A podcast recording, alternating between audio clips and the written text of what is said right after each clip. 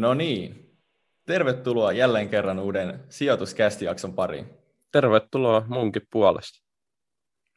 Tuota, tällä kertaa meillä on hyvin spesiaali, spesiaali keissi, että ö, joku on tämän Zoom-tietoturvamuurin takaa niin kuin murtautunut tänne meidän jaksoon, ja meillä on tällä kertaa täällä kahdestaan. Et, haluatko te mun vähän kertoa, että kuka, kuka täällä on meidän kanssa turisemassa tänään? Joo, nyt näyttää pahasti siltä, mutta mä veikkaan, että ei ole kuitenkaan siitä tietoturvan rikkoutumisesta, vaan ehkä meillä on oikeasti tullut joku vieras, ensimmäistä kertaa oikeasti ammattilainen tänne puhumaan jotain. Eli tervetuloa Ville Valkonen, Suomen vuokranantajien yhteiskuntasuhdepäällikkö.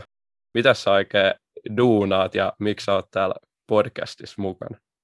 No kiitos oikein paljon jätkät siitä ensinnäkin, että pidätte tällaista sijoituspodcastia ja taloudesta puhuminen on hyvin tärkeää ja kiitos, että pääsin tänne vieraaksi. Mä oon tosiaan Valkosen Ville, Suomen vuokranantajien yhteiskuntasuhdepäällikkö ja vastaan siellä meidän järjestössä vaikuttamisesta. Kohta kerron ehkä vähän lisää siitä, että mikä Suomen vuokranantajat on.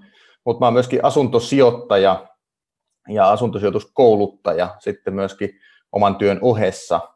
Ja asuntosijoittamisesta on tänään tarkoitus puhua. Se on monelle hyvin varteenotettava sijoittamisen muoto ja, ja varsinainen kansankapitalismin harrastus nykyään.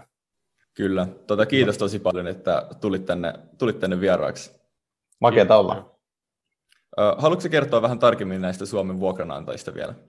Joo, ilman muuta siis. Suomen vuokranantajat on nimenomaan yksityisten asuntosijoittajien ja vuokranantajien järjestö. Eli me ollaan valtakunnallinen, koko Suomessa toimitaan ja me ollaan ainoa tämän tyylinen järjestö.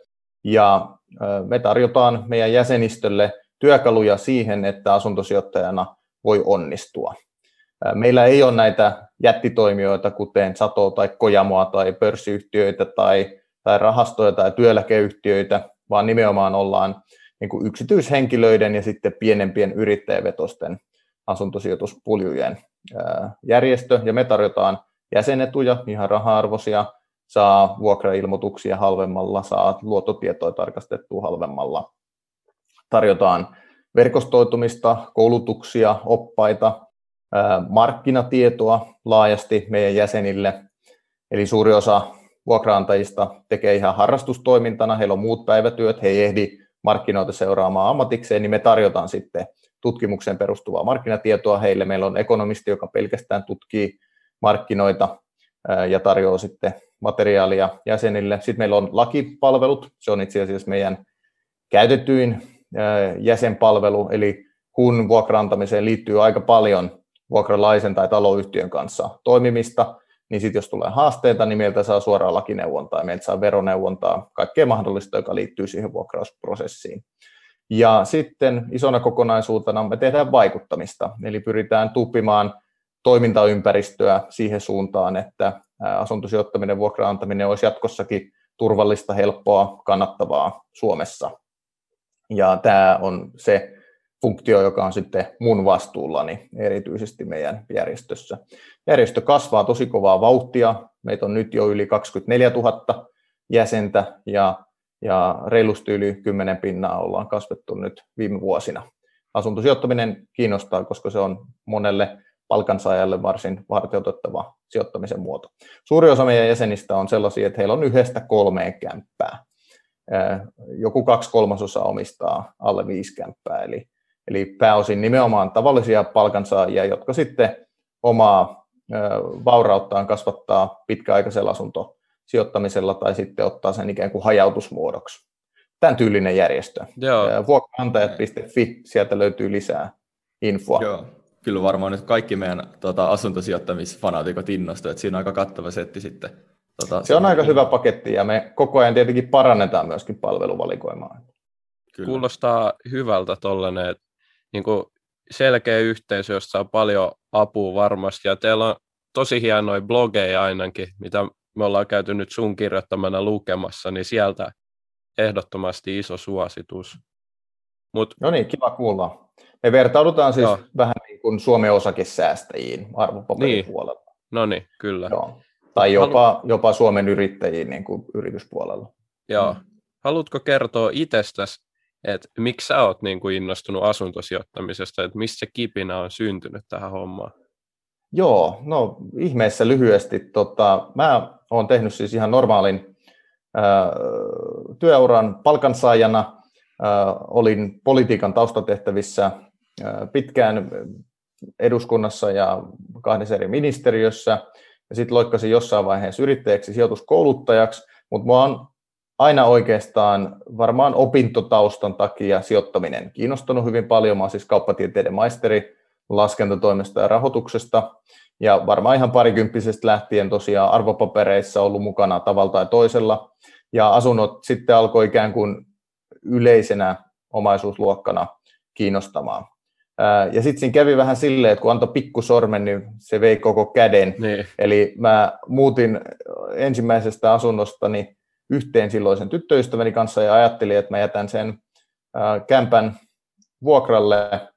Ja sitten asiat lähti kiinnostamaan entistä enemmän ja, ja tota, jossain vaiheessa tuli toinen ja nyt mulla on siis neljä sijoitusasuntoa ja, ja tota, omistusasunto sen päälle. Ja meidän lähipiirissä suvulla on myöskin, on saanut heitäkin innostettua mukaan. Eli, eli tota, tässä on kuitenkin ehtinyt sitten jo viiden vuoden ajan, on vuodesta kaksituhattakuusitoista ollut asuntosijoittaja, niin näkemään vähän ylä- ja alamäkiä siinä matkalla ja joutunut ensimmäisen häädön tekemään ja on myynyt ja ostanut. Ja, Ja tota, innostuin asuntosijoittamisesta ehkä juuri sen konkreettisuuden takia ja sen kokonaisvaltaisuuden takia. Mennään ehkä tarkemmin asuntosijoittamisen erityispiirteisiin, mutta, mutta nykyään arvopapereihin itse asiassa en juurikaan kovin aktiivisesti enää sijoita, vaan keskityn tänne asuntopuolelle kokonaisuudessaan.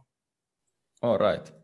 Tota, n- nyt varmaan kuitenkin meillä on paljon tämmöisiä niin kuin Tota, rautaisia osakepoimijoita, ja ne ei ole välttämättä tota, ikinä katsonutkaan tähän asuntosijoittamiseen päin, niin haluatko sä vähän kertoa tarkemmin, että mistä tässä asuntosijoittamisessa on niin kuin oikein kyse, ja miten täällä voi tehdä rahaa, ja tota, vähän avaa sitä meidän osakepoimijoille? Joo, sinänsä asuntosijoittaminenhan on sijoittamisen muoto muiden joukossa, ja kuten tiedätte, niin joka omaisuuslajilla on vähän omanlaisia piirteitään. Asuntosijoittamisen hyviä puolia luonnollisesti on se, että se on aika ymmärrettävä, selkeä sijoitusmuoto. Fyrkkahan tulee siitä, että kun te ostatte asunnon ja laitatte sen vuokralle, niin vuokralainen maksaa teille sen kassavirran. Sitten siitä vähennetään kulut ja teille jää joko voitto siitä. Ja toinen puoli on sitten arvonnousu. Eli arvonnousu voi syntyä ihan markkinoilla sitä kautta, että se alue kehittyy tai kysyntä muuten kehittyy suotuisasti, tai sitten esimerkiksi, että itse jotenkin nostaa sen asunnon arvoa vaikkapa remonteilla, tai sitten taloyhtiö hoitaa asioita niin hyviä, että arvo nousee, tai sitten, että on alun perinkin ostanut se alihintaan. Tätähän arvopaperimarkkinoille ei pysty tekemään. Ja sitten myöskin totta kai arvo ikään kuin vapautuu sitä kautta, että velka Velka lyhenee, velkavipu käytetään asuntosijoittamisessa aika paljon, tullaan siihen tarkemmin, mutta vähän niin kuin osakkeissakin, siellä on osingot ja siellä on arvonnousu, niin samalla tavalla asunnoissa on vuokratuotto ja arvonnousu. Kyllä. Kyllä. Eli hyvin selkeä ja verrattavissa moneltakin kantilta tuohon meidän osakepoimintaan, mitä me tykätään tehdä, ehkä joskus tulevaisuudessa sitten. Kyllä. Tätä toistakin muotoa. Tosin erojakin löytyy, mutta mennään niihin vähän kyllä, tarkemmin kohta. Kyllä. Tota, semmoinen mua kiinnostaa, kun sä mainitsit, että nyt pääasiassa on niinku vuokratulot ja sitten se arvon nouseminen, niin kumpi on niinku sulle tärkeämpää tai onko ylipäätään se jompikumpi tässä niinku asuntosijoittamisessa se niinku tärkein asia? Ää, se riippuu ihan omasta strategiasta. Vähän niin kuin itse asiassa osakkeissakin, että sä voit ottaa vähän enemmän ikään kuin kasvuosaketta tai sitten sä voit ottaa sitä osinkokonetta.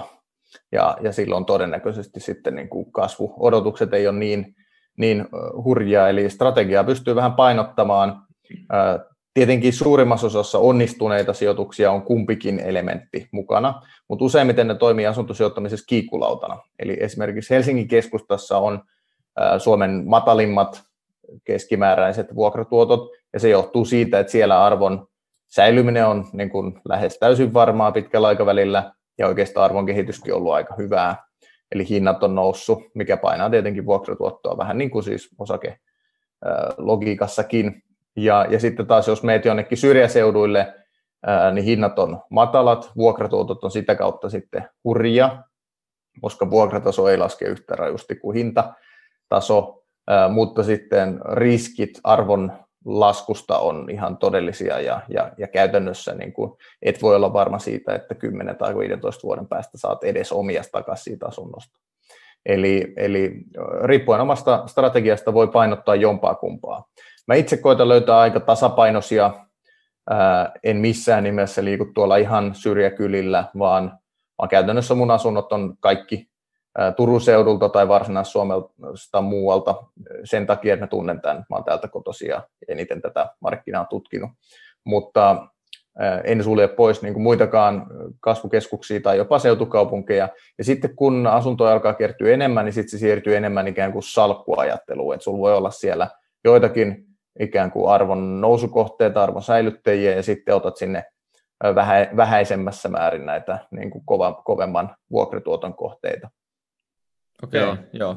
Siellä tuli, on... tuota, sanoit, että niin kuin Tur- Turusta, kun tuota siellä asustelet, niin tuli vähän mieleen tämä informaatioetu, mistä me ollaan teemassa. Joo, mulle tuli ihan sama mieleen. Joo, näin se on, ja, ja tota, vielä tuosta omasta taustasta, että mä oon niin kuin ollut mukana luottamustoimissa oikeastaan koko aikuisikäni. Mä oon täällä Turussa valtuutettuna ja Turun rakennus- ja lupalautakunnan puheenjohtaja. Eli sitten näitä reittejä pitkin tulee ehkä sellainen kaupunkikehityksen kokonaisnäkymä aika hyvin reaaliajassa itselle. Ja, ja tota, asuntomarkkinat on hyvin erilaiset verrattuna osakemarkkinoihin juuri tästä informaation näkökulmasta. Eli ne on paljon tehottomammat. Pääsääntöisestihän arvopaperimarkkinoita ainakin niin kuin päälistojen osalta voi pitää vähintään niin kuin heikosti tehokkaina, todennäköisesti ne on, ne on vähintään keskivahvasti tehokkaat. Jos ajattelee, että kuinka monta analyytikköä ja piensijoittajaa ja ammattilaista seuraa Applen osaketta tai Nokian osaketta tai Nesteen osaketta, niin siellä on niin kuin aika kovilla markkinoilla kilpailemassa, mutta asuntomarkkinoilla voi olla ihan näin, että jotain kaupunginosaa tai jotain pienempää kehyskuntaa seuraa siis ihan muutamia kymmeniä sijoittajia. Ja, ja tota, voi olla, että tästä syystä hyviä diilejä, jotka perustuu siihen informaation hankkimiseen, pystyy tekemään paljon helpommin. Ja, ja sitten asuntomarkkinoilla myöskin se iso ero suhteessa arvopaperimarkkinoihin, että siis pörssissähän kaikki on tekemässä vaan fyrkkaa. Siellä ei ole kukaan niin kuin huvikseen pyörimässä tai mitään muuta. Kukaan ei kuluta osakkeita noin niin kuin aamupalaksi tai mitään muutakaan. Mutta sen sijaan asuntomarkkinoilla suurin osa ostajista ja myyjistä on hankkimassa omistusasuntoa. Eli he eivät ole siellä sijoitusmielessä. Ja pieni vähemmistö on, on sitten asuntosijoittajia. Toki tämä vähän vaihtelee asuntokoon mukaan ja paikkakunnittain, mutta, mutta tämä mahdollistaa sen, että hereillä oleva asuntosijoittaja voi tehdä hyviä diilejä. Ja sitten myöskin meillä ei ole mitään yhtä kauppapaikkaa olemassa asunnoille, vaan, vaan tota, kaupat voi tehdä vaikka naapurin kanssa heti, jos, jos niin kuin pääsee yhteisymmärrykseen hinnasta ja ehdoista. Sen sijaan arvopaperikauppahan kulkee aina yhden keskitetyn paikan kautta, jota reguloidaan hyvin voimakkaasti. Kyllä. Kyllä. Tuo on vähän niin kuin, että menisi pörssiin, niin se olisi niin kuin menisi kilpailemaan olympialaisia. Sitten tämä asuntosijoitusmarkkinat on enemmän semmoinen niin kuin itäinen kakkosdivisioona, että siellä on vähän helpompi voittaa selkeästi. Äh, joo, joo, ja, ja, ja niin kuin vaihtelua on paljon enemmän. Totta kai Helsingin keskusta, se niin kuin on se tota, äs äm-liiga. Mutta sitten kun sä lähdet siitä, meet Vantaan lähiöihin tai meet Tampereen kehyskuntiin, niin sitten ollaankin ihan erilaisessa tilanteessa. Puhumattakaan sitten, jos lähdet niin kuin Pihtiputaalle tai Loimaalle pyörimään ja koetat sieltä rakentaa kokonaisuutta. Että ehkä se arvopaperipuolella vertautuu niin kuin listaamattomiin yhtiöihin tietyssä mielessä, listaamattomiin sijoittamiseen jossain määrin. Mutta voidaan tarkemmin ehkä mennä noihin niin kuin hyviin ja huonoihin puoliin myöskin. Kyllä. Mites sitten, kenelle tämä sopii? Et asuntosijoittajia ei ole tosiaankaan niin paljon kuin noita arvopaperisijoittajia sitten pörssissä, niin miten sun mielestä, kenen nyt sit pitäisi olla asuntosijoittaja, kuka siihen pystyy? Joo, tämä on hyvä kysymys ja, ja näinhän se aina menee, että niistä omista taloudellisista tavoitteista sitä sijoittamista kannattaa suunnitelmallisesti rakentaa. Ja, ja pääsääntöisesti asuntosijoittaminen noin niin kuin pitkäaikaisena vuokrasijoittamisen muotona sopii kahteen tarkoitukseen, eli pitkäaikaisvaurastumiseen. Eli siihen, että, että horisontti on niin kuin viidestä vuodesta eteenpäin, mielellään ehkä lähempänä sitä kaksikymmentä vuotta. Ja semmoiseen niin kuin omaisuusmassan keräämiseen se soveltuu aika hyvin sen takia, että se on varsin ennakoitava sijoitusmuoto. Ja, ja toinen, mihin se sitten erinomaisesti sopii, on hajautus. Eli jos sulla on pääasiallinen sijoitustoiminta siellä arvopaperipuolella, niin se, että sä otat sinne yhden tai kaksi sijoitusasuntoa tai muutamia lisää salkun kasvaessa, niin se aika paljon tasapainottaa ja suojaa sitten sitä omaisuutta. Asuntosijoittaminen ei sovellu niin kuin hyvin nopeatempoiseen, ikään kuin päiväkauppatyyppiseen tai vuositasolla veivaamistyyppiseen sijoittamiseen, paitsi flipatessa. Eli flipaaminen tarkoittaa sitä, että ostaa huonokuntoisen asunnon, remontoi sen merkittävällä tavalla ja sitten myy eteenpäin korkeammalla hinnalla. Niin tämän tyyliseen toimintaan suhteellisen nopeasti siis soveltuu myöskin asuntosijoittaminen, mutta, mutta se on sitten aika kaukana itse asiassa niin kuin sijoittamisesta, vaan siinä mennään lähemmäs sitten elinkeinotoimintaa, eli sinulla pitää olla siihen remontointiin merkittävää kilpailuetua, mutta että niin kuin tuommoinen peruslogiikaltaan toimiva vuokrasijoittaminen, niin se ei sovellu kovin lyhytjänteiseen sijoittamiseen, ja sitten tietenkään mihinkään äkkirikastumiseen asunnot ei varmaan paras, paras tota, niin. työkalu. Sitten pitää, sit pitää daytradata tai olla jossain eksoottisissa johdannaisissa tai bitcoineissa tai jossain muissa. Joo, eli eikö meidän niin kuin trade-off-bullerot nyt tällä linjalla niin pysty lähteä tähän asuntosijoittamiseen sitten sillä samalla mentaliteetillä? No heidän kannattaa ehkä sitten käyttää jotain tota, asuntosijoitusyhtiöiden osakkeita tai, tai reittejä tai jotain muuta listattuja työkaluja tähän, että että asunnothan on hyvin epälikvidi omaisuuslaji. Kyllä, eli tosi vaikea saada sitten käteiseksi, jos haluaa ja, kestää. Kyllä, pitää ja, löytää ja, se uusi ostaja. Just näin, ja transaktiokustannukset on korkeat, varainsiirtovero kuuluu joka kauppaan muun muassa. Pitäisikö meidän itse asiassa tästä hyvää aasisiltaa pitkin siirtyä asuntosijoittamisen hyviin ja huonoihin puoliin? Liittyy kuitenkin äskeiseenkin kokonaisuuteen. Joo, ehdottomasti. Tota, lähdetään paukuttaa ja tässä voi vähän olla tämmöinen niin kuin V S-osakkeet-tyyppinen asettelu, että tota, saadaan vähän, vähän mielenkiintoa näille meidän tota, osakepoimijoillekin. Eli tota, Joo. Hal, haluatko vähän, vähän niin kuin nyt avata niitä, että mitkä on niin kuin ihan ne parhaat puolet ja sitten mitkä on ne huonommat puolet sit suhteessa näihin osakkeisiin niin asuntosijoittamisessa? Joo, sitähän on aina hyvä peilata. Se on vähän niin kuin osakkeet, rahastot, siinäkin on eroja, hyviä ja huonoja puolia.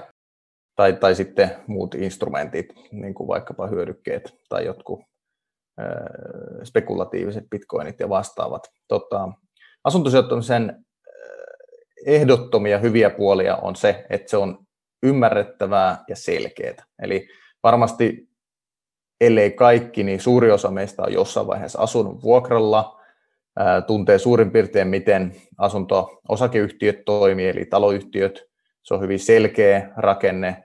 Laskelmat on aika helppoja, eli tavallaan mihinkään optiohinnoitteluun tai, tai vastaavaa ei tarvitse mennä. Ja myöskin siis markkinat asuntomarkkinoilla, vuokramarkkinoilla liikkuu paljon hitaammin, eli ne on ennakoitavampia. Eli vaikkapa vuokrien kehitys on ihan erilainen ja asuntojen hintojen kehitys on ihan erilainen ja myöskin ennustettavampi kuin, kuin osakemarkkinoilla, vaikka kurssiliikkeet tai, tai edes osinkojen ää, kehitys.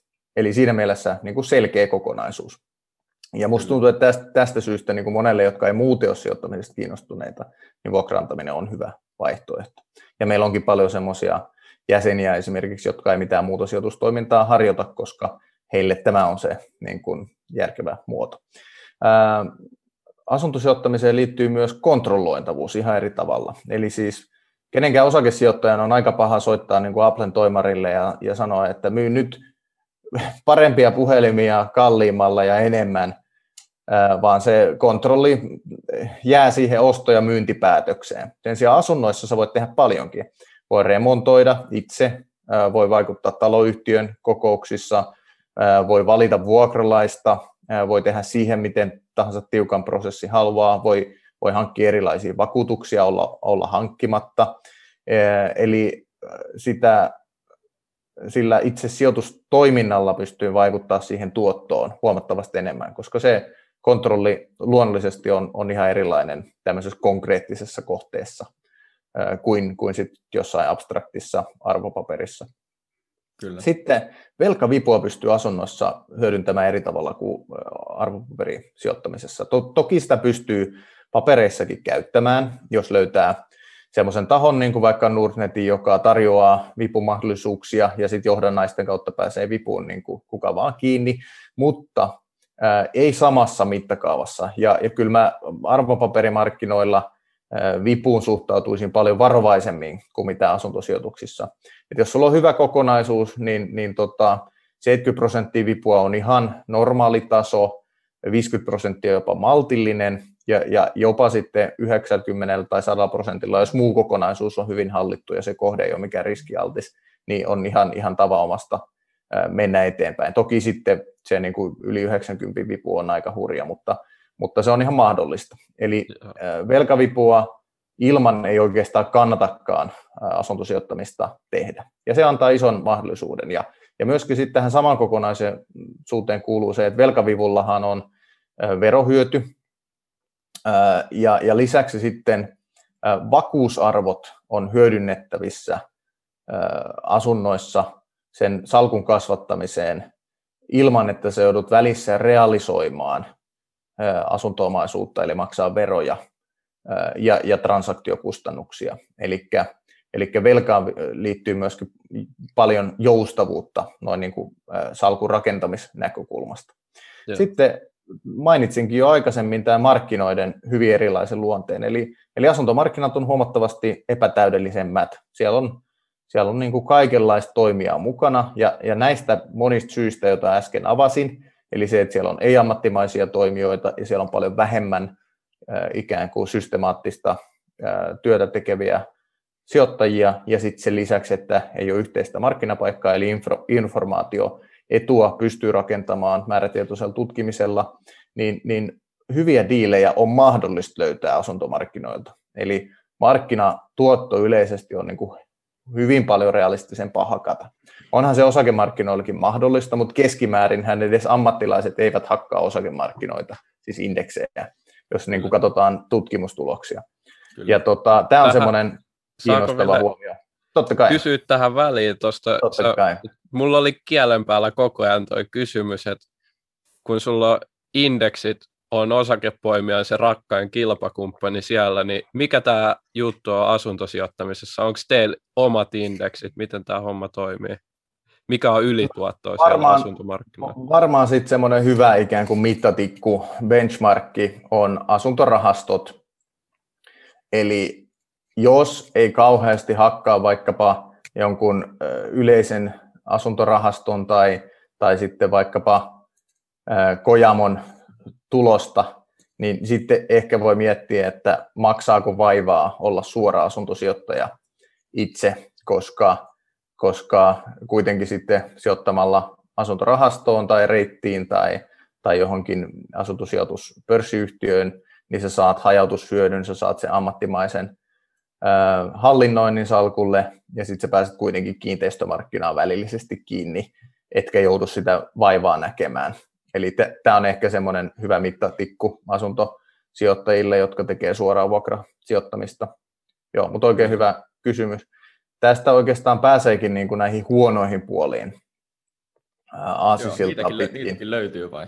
Totta kai, totta kai löytyy, aina, niin kuin kaikista sijoittamisesta. Kaikista. Näin se on, näin se on. Tota, se on. Huonot puolet on, on tota, äh, hinta, jonka joutuu maksamaan sitten jostain tuloksista ja Ja asuntosijoittamisessa selvästi on näin, että siinähän on paljon enemmän vaivaa kuin arvopapereissa.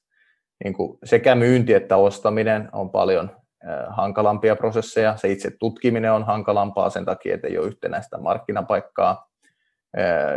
Sitten vuokrausprosessiin liittyy erittäin paljon ajankäyttöä vaivaa, jos sen hoitaa itse. Remontointi, taloyhtiö, vaikuttaminen, kaikki tämän tyylinen. Eli ihmiselle, jolla ei ole kovin paljon aikaa tai kiinnostusta näihin käytännön asioihin, niin asuntosijoittaminen ei kyllä sovellu. Toki sitten näitä voi ulkoistaa, esimerkiksi vuokravälityksen voi ulkoistaa, tai sitten voi ostaa uudiskohteita, jos ei ole remonttiriskiä lainkaan, mutta silloin sä luovut aika isosta osasta tuottoa. Eli, eli tämä vaiva on selvästi niin kuin huono puoli verrattuna osakkeisiin, jota sä voit kännykällä niin kuin, tota, vessassa käydessä ostella Teslaa ja myydä, myydä tota Coca-Colaa, jos haluat. Eli, eli tota, ihan, ihan erilainen sitoutuminen pitää olla, jos ostat asuntohankinnan, joka saattaa maksaa sata tonnia tai sata viisikymmentä tonnia tai, tai vähintään edullisimmatkin ehkä viisikymmentä tai kuusikymmentä tonnia. Joo. Ja, ja myöskin sit pääomaa sitoutuu siihen yhteen kohteeseen aika paljon. Eli kun arvopapereihin rahastojen kauttahan sä pääset järkevästi mukaan niin kuin kuukausi säästämällä muutamia kymppejä. Ja, ja niin kuin osakeostoksiakin pystyt tekemään viisisataa tai tonnilla, saat niin kuin aika kustannustehokkaasti ostettua yhden, yhden tota, paketin. Ja, ja sitä kautta sitten pystyt myöskin niin kuin hoitaa hajautuksen aika helposti, että arvopapereissahan sanotaan kymmenen tonnin, viidentoista tonnin salkulla, niin sulla voi olla jo ihan niin kuin järkevä, jopa niin kuin talousteoreettisesti koeteltu hajautus olemassa, jos haluat hajauttaa.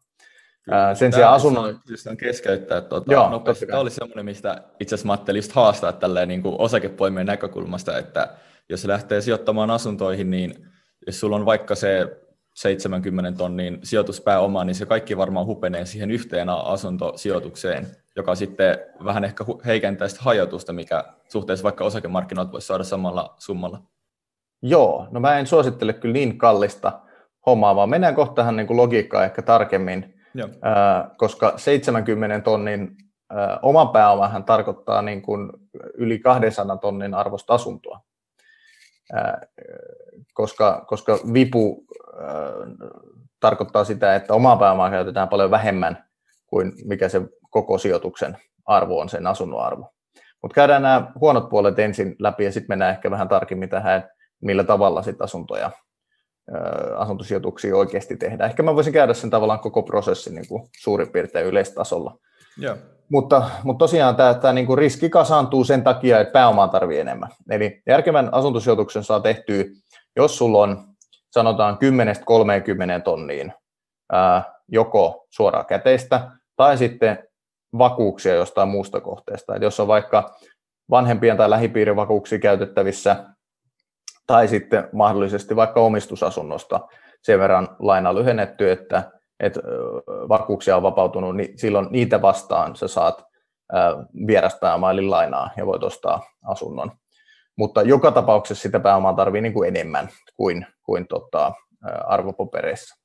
Ja tämä sitten tosiaan kasaa sitä riskiä siihen yhteen kohteeseen enemmän. Ja riskejähän löytyy myöskin asuntosijoittamisesta. Siellä on vuokralaisriskiä, siellä on markkinariskiä, korkoriskiä, kassavirtariskiä, remonttiriski hyvin merkittävänä.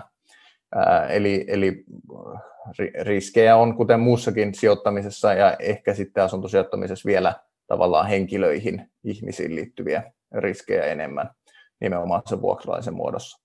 Ja tota, tämä tietenkin tekee sit hajauttamisesta myöskin vaikeampaa, että hyvä hajautus tarkoittaa, että sulla olisi ehkä kymmenen asuntoa ja se vaatii sitten jo aika niin kuin ison salkun, että asuntosijoittajana täytyy, täytyy niin kuin keskittää aika paljon sitä pääomaa.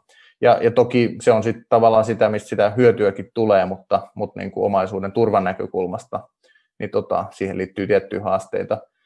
Sitä sitten ehkä kompensoi se, että kaiken kaikkiaan siis omaisuuslajina asunnot ja kiinteistöt on, on matalariskisempiä kuin arvopaperit, mutta selvästi se on huono puoli. Ja tota, sitten myöskin tämä heikko likviditeetti on huonoja puolia, eli, eli paperit sä saat niinku kaupaksi tänään ja huomenna vä- viimeistään on niinku rahat tilillä ja voit lähteä pattajalle, jos, jos nikseen tulee ja tota, haluat realisoida fyrkat käyttöön tai muihin sijoituksiin, mutta sitten asuntoa ei noin vaan myydäkään. Samalla tavalla kuin ostaminen kestää, niin myyminen kestää. Siinä menee vähintään viikkoja ja, ja, ja tota, pääosassa tapauksia kannattaa varautua, niin kuin, että, että olisi kuukausia aikaa myydä yhtä asuntoa. Ja, ja tota, tämä tietenkin tarkoittaa sitä, että myöskin se ikään kuin varojen realisoiminen jossain vaiheessa niin, niin pitää suunnitella hyvin pitkällä aikavälillä. Mutta tässä noin niin kuin pääpiirteissään hyvät ja huonot puolet ja vähän vertailua arvopaperimarkkinoihin. Heräskö jotain muita kysymyksiä? Ne on tosi no, hyviä, mitä meiltä on tullut. Ehkä tuohon, kun aika paljon vipua käytetään ja se on oikeastaan vaadittu tuossa asuntosijoittamisessa, että sitä niin kuin pääomaa tarvii jossakin muodossa, oli se sitten omaa tai vierasta, niin miten saa A S P-tili? Onko se hyvä lähtökohta asuntosijoittamiselle? Mitä hyviä ja huonoja puolia sitten tässä A S P:ssä voisi olla? Joo, no A S P:han on nuorelle ensiasunnon ostamista säästävälle henkilölle oikein hyvä työkalu, koska se on siis ihan suoraan, se on tuettu erityisratkaisu. Sitä ei saa suoraan sijoitusasunnon ostoon käyttää, vaan se on tarkoitettu nimenomaan siis oman omistusasunnon ostamiseen, mutta, mutta suosittelen kyllä ilman muuta kaikille, että jos vaan on viisitoista kolmekymmentäyhdeksänvuotias eikä A S P:ia ole vielä hyödyntänyt, niin, niin tota, eikä ole sitten niin kuin muuta asuntovarallisuutta vielä jostain syystä tullut, niin ilman muuta kannattaa alkaa sinne jonkun verran pistämään. Siinähän on korkotukea ja, ja sitten siitä tulee myöskin vakuushyöty myöhemmässä vaiheessa. Ja, ja tota, ne ehdot kannattaa käydä lukemassa tarkkaan ja käydä vaikka oman pankin kanssa läpi, mutta ilman muuta niin kuin suositeltava säästämisen muoto. Toki sitten jos sulla on niin kovat tota, kultasormet, että tiedät, että saat jokaiselle eurolle kymmenien prosentien varman vuosituoton tota, muilta markkinoilta, niin sitten pitäydy niissä, mutta aika harva pystyy olemaan varma siitä, että kymmeniä prosentteja joka vuosi tulee. Kyllä. Tota, ja, ja se A S P on kuitenkin siis taattua ö, korkoetua, eli, eli tota, kannattaa käydä lukemassa ilman muuta ne ehdot, jos asunnon ostoa harkitsee, ja kyllähän se jossain vaiheessa kannattaa, kannattaa todennäköisesti itsekin hankkia. Joo, mahtavaa. Tätä on pohdittu paljon, että onko tämä A S P niin kuin hyvä vai huono vaihtoehto, tota, mutta nyt tuli kaikille sitä pohtiville tässä vastaus. Joo, totta kai siis ihmisten elämäntilanteet on erilaisia, mutta kannattaa käydä katsomassa, että sopiiko se omaan ö, tilanteeseen just sillä hetkellä tai, tai mahdollisesti jossain vaiheessa tulevaisuudessa. Eihän se A S P missään nimessä mikään niin kuin sijoitusinstrumentti ole, mutta, mutta asunnon hankkimiseen nimenomaan suunniteltu ja nuorille. Yes.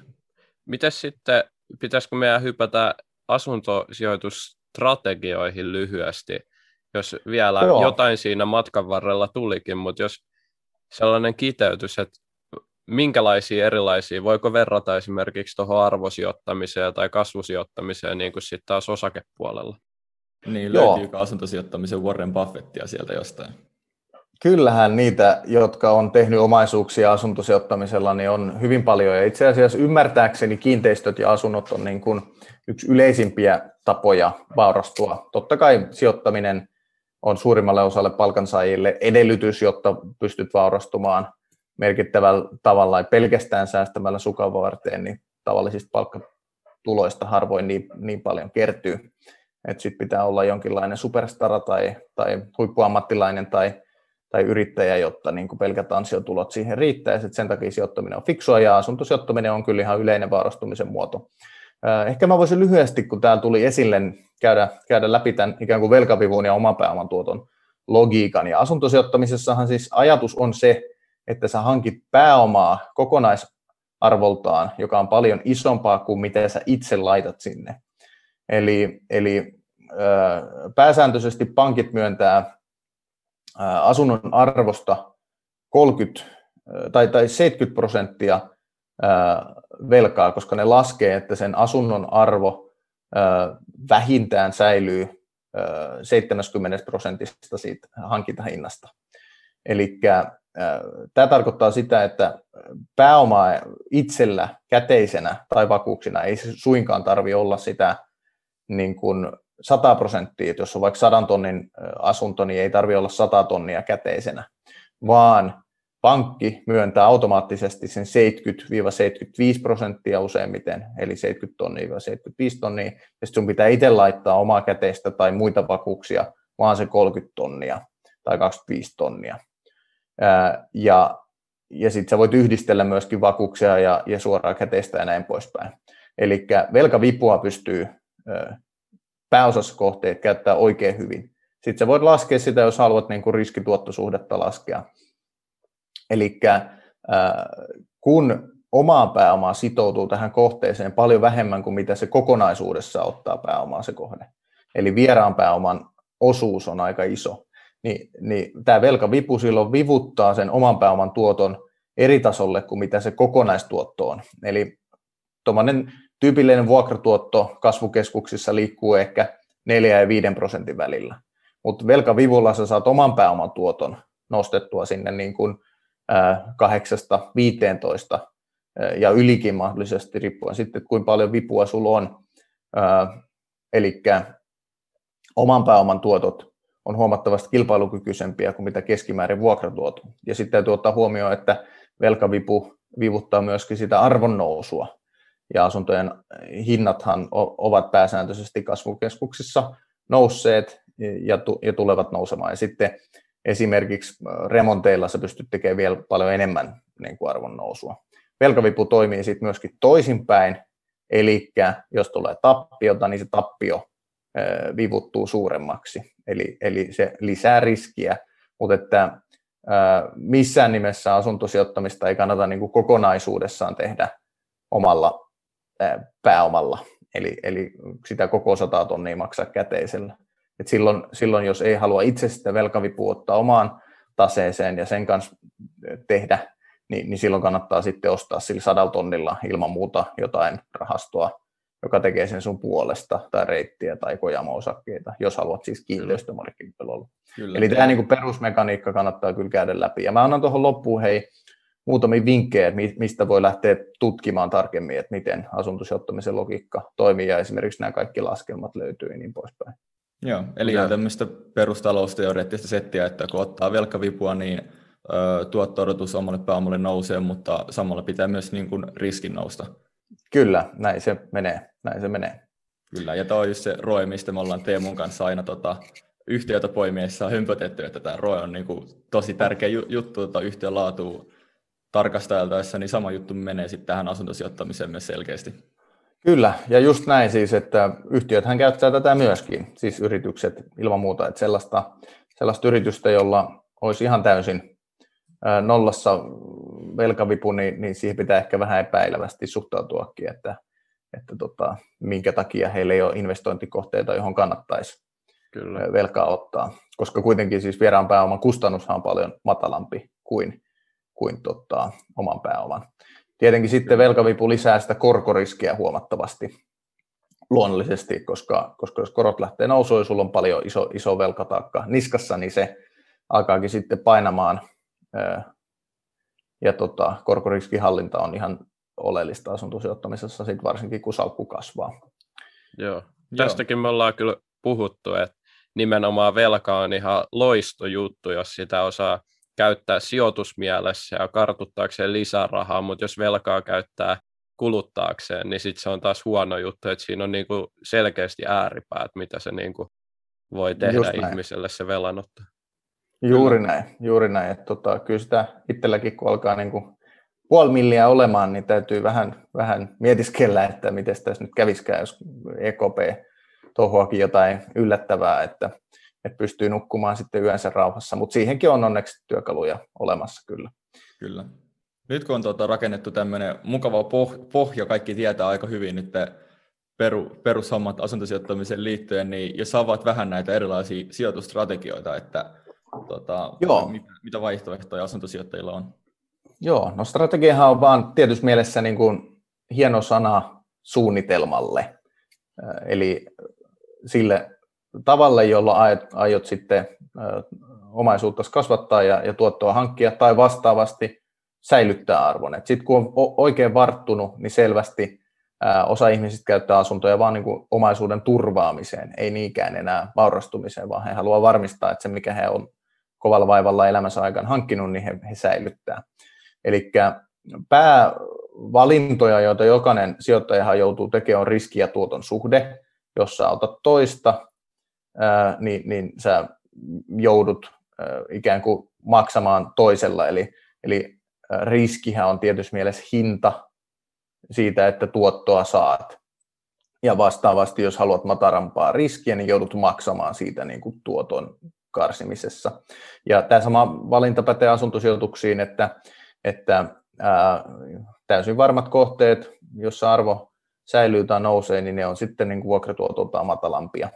Ja, ja tämä on päävalintoja, että haluaako painottaa arvon nousua, onko pyöriikö esimerkiksi tavallaan vaikkapa koittaa etsiä tämmöisiä käänne kaupunginosia, sanotaan vaikka Kallio Helsingissä yhdeksänkymmentäluvulla tai kaksituhattaluvun alussa oli selvästi niin kuin huonomaineinen paikka, joka ei ollut missään nimessä trendikäs tai mitään muutakaan, mutta sitten kappas vaan kaksituhattaluvun kuluessa siitä muodostui yksi, yksi niin kuin halutuimpia kaupunginosia Helsingissä. Ja tämän tyylisiä esimerkkejä on niin kuin maa ja maailma täynnä.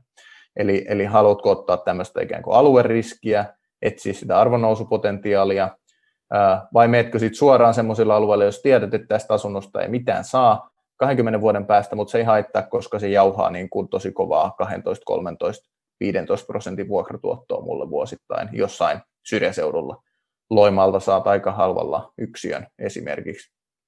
Ja, ja tota, sitten se tietenkin joudut ottaa niin kuin arvon nousuun liittyvää riskiä, mutta myöskin siihen vuokrattavuuteen liittyvää riskiä. Eli Helsingin asunnot on myöskin sen takia matalatuottoisempia, että niistä voi täysin varmasti sanoa, että ne menee vuokralle normaalissa markkinatilanteessa kyllä aina. Eli vuokrattavuuteen liittyy sitä valintaa myöskin. Sitten aikajänne on tietenkin keskeinen, eli likviditeetti jollain tietyillä alueilla on huonompi kuin toisilla. Jälleen Tampereen keskustassa lähellä kampusta aina saat yksiön kaupaksi suurin piirtein markkinahintaan, mutta jos pyörit jossain niin kuin kalliimmissa arvoasunnoissa vähän syrjemmässä, Niin, niin voi olla, että, että kauppaaminen onkin aika paljon haastavampaa, tai sitten erityisesti siellä syrjäseuduilla. Ää, kuinka aktiivisesti haluaa tehdä asuntosijoittamista, niin se on ihan keskeisiä valintoja. Ihan siis strateginen valinta, joka vaikuttaa siihen koko tyyliin ja ajankäyttöön. Eli haluatko itse olla siellä niin kuin vasarakädessä heilumassa ja, ja tota, maalipensseli kourassa, ää, tehdä vaikka remontteja, ää, haluatko hoitaa kaiken vuokraukseen liittyvää itse, vai otatko sitten suosiolla ikään kuin parempi kuntoisia kohteita, jolloin sä maksat siitä, että sun ei tarvitse remontoida, sun ei tarvitse käyttää aikaa näistä asioista huolehtimiseen, ja sä saat myöskin helpommin uusiin asuntoihin niin kuin varmempia maksukykyisiä vuokralaisia. Eli, eli tietenkin, jos on, jos on huonokuntoinen kämppä, niin voi olla, että sen saa halvemmalla, mutta vuokralaiset tulee vaihtumaan nopeammin. Eli Eli tavallaan sä otat vaivaa ja riskiä siitä vuokralaisten vaihtumisesta. Eli, eli tavallaan se, että kuinka aktiivisesti haluat tehdä. Se on iso strateginen valinta ja se, se suoraan heijastuu siihen, että kuinka paljon aikaa haluan käyttää tähän. Ja, ja se useimmiten sit korreloi jonkun verran myöskin sen riskin, riskin kanssa. Ja sitten tietenkin kaikissa strategioissa hyvin keskeinen valinta on aina se, että mistä haen sen ylimääräisen kilpailuedun. Että jos markkinatuotto riittää, niin silloinhan kannattaa arvopaperimarkkinoille esimerkiksi niin kuin roikkua indeksissä kiinni vaan. Ja samalla tavalla, että sä voit asunto, asuntosijoittajana, sä pääset niin kuin tavallaan perustuottoon aika helposti myöskin. Sitten sun riittää se niin kuin peruskohde kaupunkiseudulta, hyvä vuokrattavuus, yksi jo kaksi jo läheltä keskustaa tämän tyylinen kohde, mutta silloin sä tyydyt siihen ikään kuin yleiseen markkinatuotto-tyyppiseen kokonaisuuteen. Sen sijaan, jos haluat ylimääräistä tuottoa, niin sun pitää etsiä ylimääräistä kilpailuetua. Ja, ja asuntosijoittamisessa se tulee sitten osaamisesta ja keskittymisestä. Vähän niin kuin arvopaperimarkkinoilla. Sun pitää valita joku tietty, tietty sektorimarkkina, jossa sitten erikoistut huomattavasti paremmaksi kuin muut. Ja se voi olla sitten asuntokoon mukaan tai asunnon kunnon mukaan erikoistumista. Eli juuri siihen, että jos sä oot vaikka ammatiltas rakennusalan henkilö, niin remontointi sujuu jo valmiiksi, niin sitten sä voit siitä ottaa kilpailuetua. Tai sitten, että jos sä tunnet jonkun tietyn alueen huomattavasti paremmin kuin muut. Kerran luin tämmöisestä erittäin innostavasta pariskunnasta Oulussa, joka keskittyy yhteen ainoaan kaupungin osaan siellä. Eli he eivät sijoita minnekään muualle kuin sinne yhteen kaupungin osaan, eli heillä on niin kuin maantieteellinen fokus erittäin tiukka, Ja, ja heidän tavoite on se, että he tuntee sen paremmin kuin kukaan muu. He tietää siellä joka kadunkulman, joka taloyhtiön, minkälaista porukkaa asuu missäkin, mikä on maine, mitkä on hinnat, mikä on vuokrattavuus, vuokratasot. Ja, ja sitä kautta sitten on, on raivannut itselleen kilpailuedun. Kun sitten taas joku toinen sijoittaja, joka pyörii vähän siellä sun täällä, ottaa välillä Tampereelta, välillä Turusta ja, ja välillä Vantaalta asunnon, niin hänelle ei synny semmoista niin tiukkaa erityisosaamista mistään tietystä paikasta. eli kilpailuedun hakeminen. Ja tota, ehkä sitten jos mainitsee niin kuin esimerkkeinä yleisimpiä strategioita, niin ja aikaisemmin niin kuin pienet yksiöt läheltä kampuksia suurimmissa yliopistokaupungeissa, se on ollut tämmöinen perusstrategia.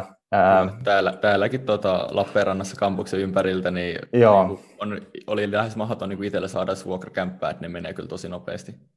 Kyllä, ja sitten niin kuin perusajatuksena, että ää, ostaa, remontoi, vuokraa, uudelleen rahoittaa ja, ja sitä kautta pikkuhiljaa kasvattaa salkun kokoa, eli, eli onnistuu saamaan ä, vakuusarvon nousemaan aika nopeasti, jolloin sit pystyy hyödyntämään sitä vakuusarvoa seuraavan ostamiseen ja, ja tällä tavalla niin kuin aikaan saa lumipalloefektiä se omassa salkussa. Sitten joku toinen saattaa erikoistua isompiin kokonaisuuksiin, vaikka perheasuntojen muodossa lähiöistä. Eli, eli ottaakin kolmioita ja neljöitä, kun suosituimmat vuokrakämpät on yksiöitä ja kaksioita. Niin, niin tota, mennäänkin sinne isompaan kokoluokkaan ja ihan erilaisille alueille, mutta sitten ne vuokralaiset taas, niillä on isot vaatimustasot, lapsiperheillä vaikkapa, mutta ne pysyy huomattavasti kauemmin. Eli sun ei tarvitse sitä niin kuin opiskelijoiden puljaamis rumpaa ottaa kontolle, ja sitten voit päästä erilaisiin vuokratuottoihin. Tai sitten, että kehität sitä kämppää jotenkin laajemmin, ostaa isompia ja jakaa niitä vaikka pienempiin, tekee neljöistä kaksi kaksiota tämän tyylistä. Tai sitten on näitä niin kuin hurjapäitä, jotka on syrjäseuduilla pyörii, eli hylkää keskuskaupunkien kovahintaiset alueet kokonaisuudessaan ja meneekin suoraan sinne, missä kilpailu ei juurikaan ole, ja ottaa niin kuin, ö, sieltä sieltä riskiä. Se on aika riskialtis strategia, mutta, mutta tämmöinen syrjäseutusijoittaminen on, on ihan yksi vaihtoehto, jos niin kuin riski ö, sopii itselle. Ja sitten on, sit on tavallaan, jotka menee ehkä vuokra-asuntosijoittamiseen jo vähän niin kuin rajamaille, niin voi keskittyä vähän eksoottisempiin ö, kiinteistömuotoihin, niin kuin harjoittaa Airbnb-toimintaa tai vaikkapa autopaikkoja tai tämmöisiä talliosakkeita hankkia, kaikenlaista. Niitä on loputon määrä ja, ja kannattaa esimerkiksi muutamia blogeja näistä eri strategioista kyllä etukäteen käydä läpi. Ja strategiahan on sellainen, että se aina kehittyy niin kuin matkan varrella, että, että se ei ole mikään niin kuin kiveen hakattu äh, herran sana, vaan, vaan tota, matkan ja osaamisen edetessä niin, niin se äh, muuttuu paremmaksi ja muovautuu ja voi loppujen lopuksi päätyä hyvin erilaiseen lopputulemaan kuin, kuin mitä alun perin ajatteli, mutta se voi silti olla parempi. Kyllä, eli strategiassa vähän selkeästi, osakkeissakin. Niin, just strategiassa on selkeästi tosi paljon yhtäläisyyksiä tämän ö, erilaisten osakesijoittamistrategioiden kanssa. Et samat asiat pitää huomioida, kun miettii, että mikä on itselle niin kuin just se oikea strategia. Joo, totta kai sijoittamisesta on kyse tässäkin. Joo, tota... Ö, täällä on nyt tullut tosi paljon hyvää informaatiota, että mekin ollaan opittu ihan älyttömästi tämän, tämän setin aikana, niin haluatko vähän, haluatko vähän kertoa meidän kuuntelijoille, että mistä ne voi hakea lisää tietoa tota, tämmöiseen, tai tähän asuntosijoittamiseen liittyen, ja mistä näitä tota, saa selville vielä paremmin? Joo, ilman muuta. Tämä on tota, semmoinen sijoittamisen muoto, missä ei kannata lähteä liikkeelle, vaan kokeilemalla missään nimessä. Et, et perusasiat kannattaa opetella hyvin tarkkaan ennen kuin lähtee liikenteeseen. Ja lukea yksi tai kaksi alan perusteosta esimerkiksi. Ja näistä voin suoraan suositella vaikkapa Turusen ja Oravan Osta, vuokraa, vaurastu -kirjaa tai Marko Kaarron ja Harri Hurun asuntosijoittamisen lumipalloefektikirjaa, joka ilmestyy nyt ihan lähiaikoina. Ja toinen hyvin keskeinen tietolähde on tietenkin Suomen vuokranantajat. Mä oon tästä puolueellinen kertomaan, mutta Mutta tota, mä olin siis itse asiassa järjestön jäsen jo pidemmän aikaa ennen kuin menin töihin sinne. Eli äh, siinä mielessä voin niin kuin vilpittömästi ihan rivijäsenänäkin suositella järjestöä. Ja tota, olin hyvin tyytyväinen jäsen. Sieltä löytyy perusasiat, sieltä löytyy myöskin hyvin edistynyttä materiaalia, äh, sieltä löytyy ajankohtaista materiaalia ja sitten myöskin niin kuin verkosto heti.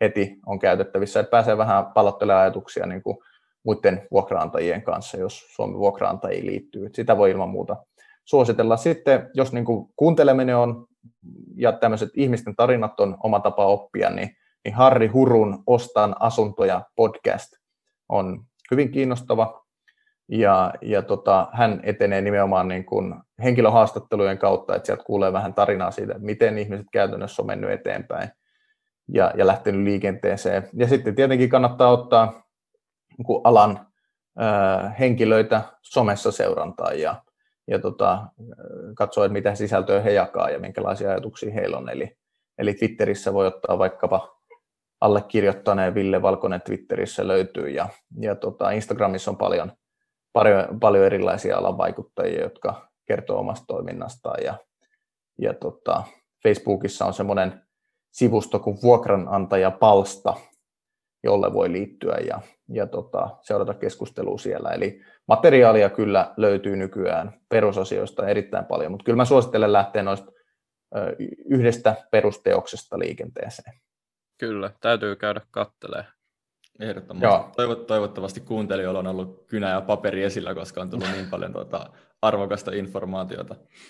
Mutta tässä kohtaa niin me Teemun kanssa kiitetään sinua ihan älyttömästi. Oli mahtavaa, että oli vihdoin joku niin kuin todellinen asiantuntija, eikä vaan me kaksi hölöttelemässä täällä. Niin tota, suuri kiitos sinulle, että tota, tulit tänne meidän podcastiin. No niin, kiitos oikein paljon. Oli tosi kiva käydä keskustelemassa ja, ja tsemppiä paljon sijoituksiin ja, ja muuhun elämään myöskin, ja, ja hyvää kesän odotusta jätkille. Joo. Ja kaikille kuulijoille myöskin. Kiva, että jaksoitte odotella mukana. Toivottavasti jäi jotain käteen. Kyllä, kiitos Ville munkin puolesta ja hyvää kesää. No niin, hyvää kesää. Kiitos, hei hei. Kiitti. Hei hei.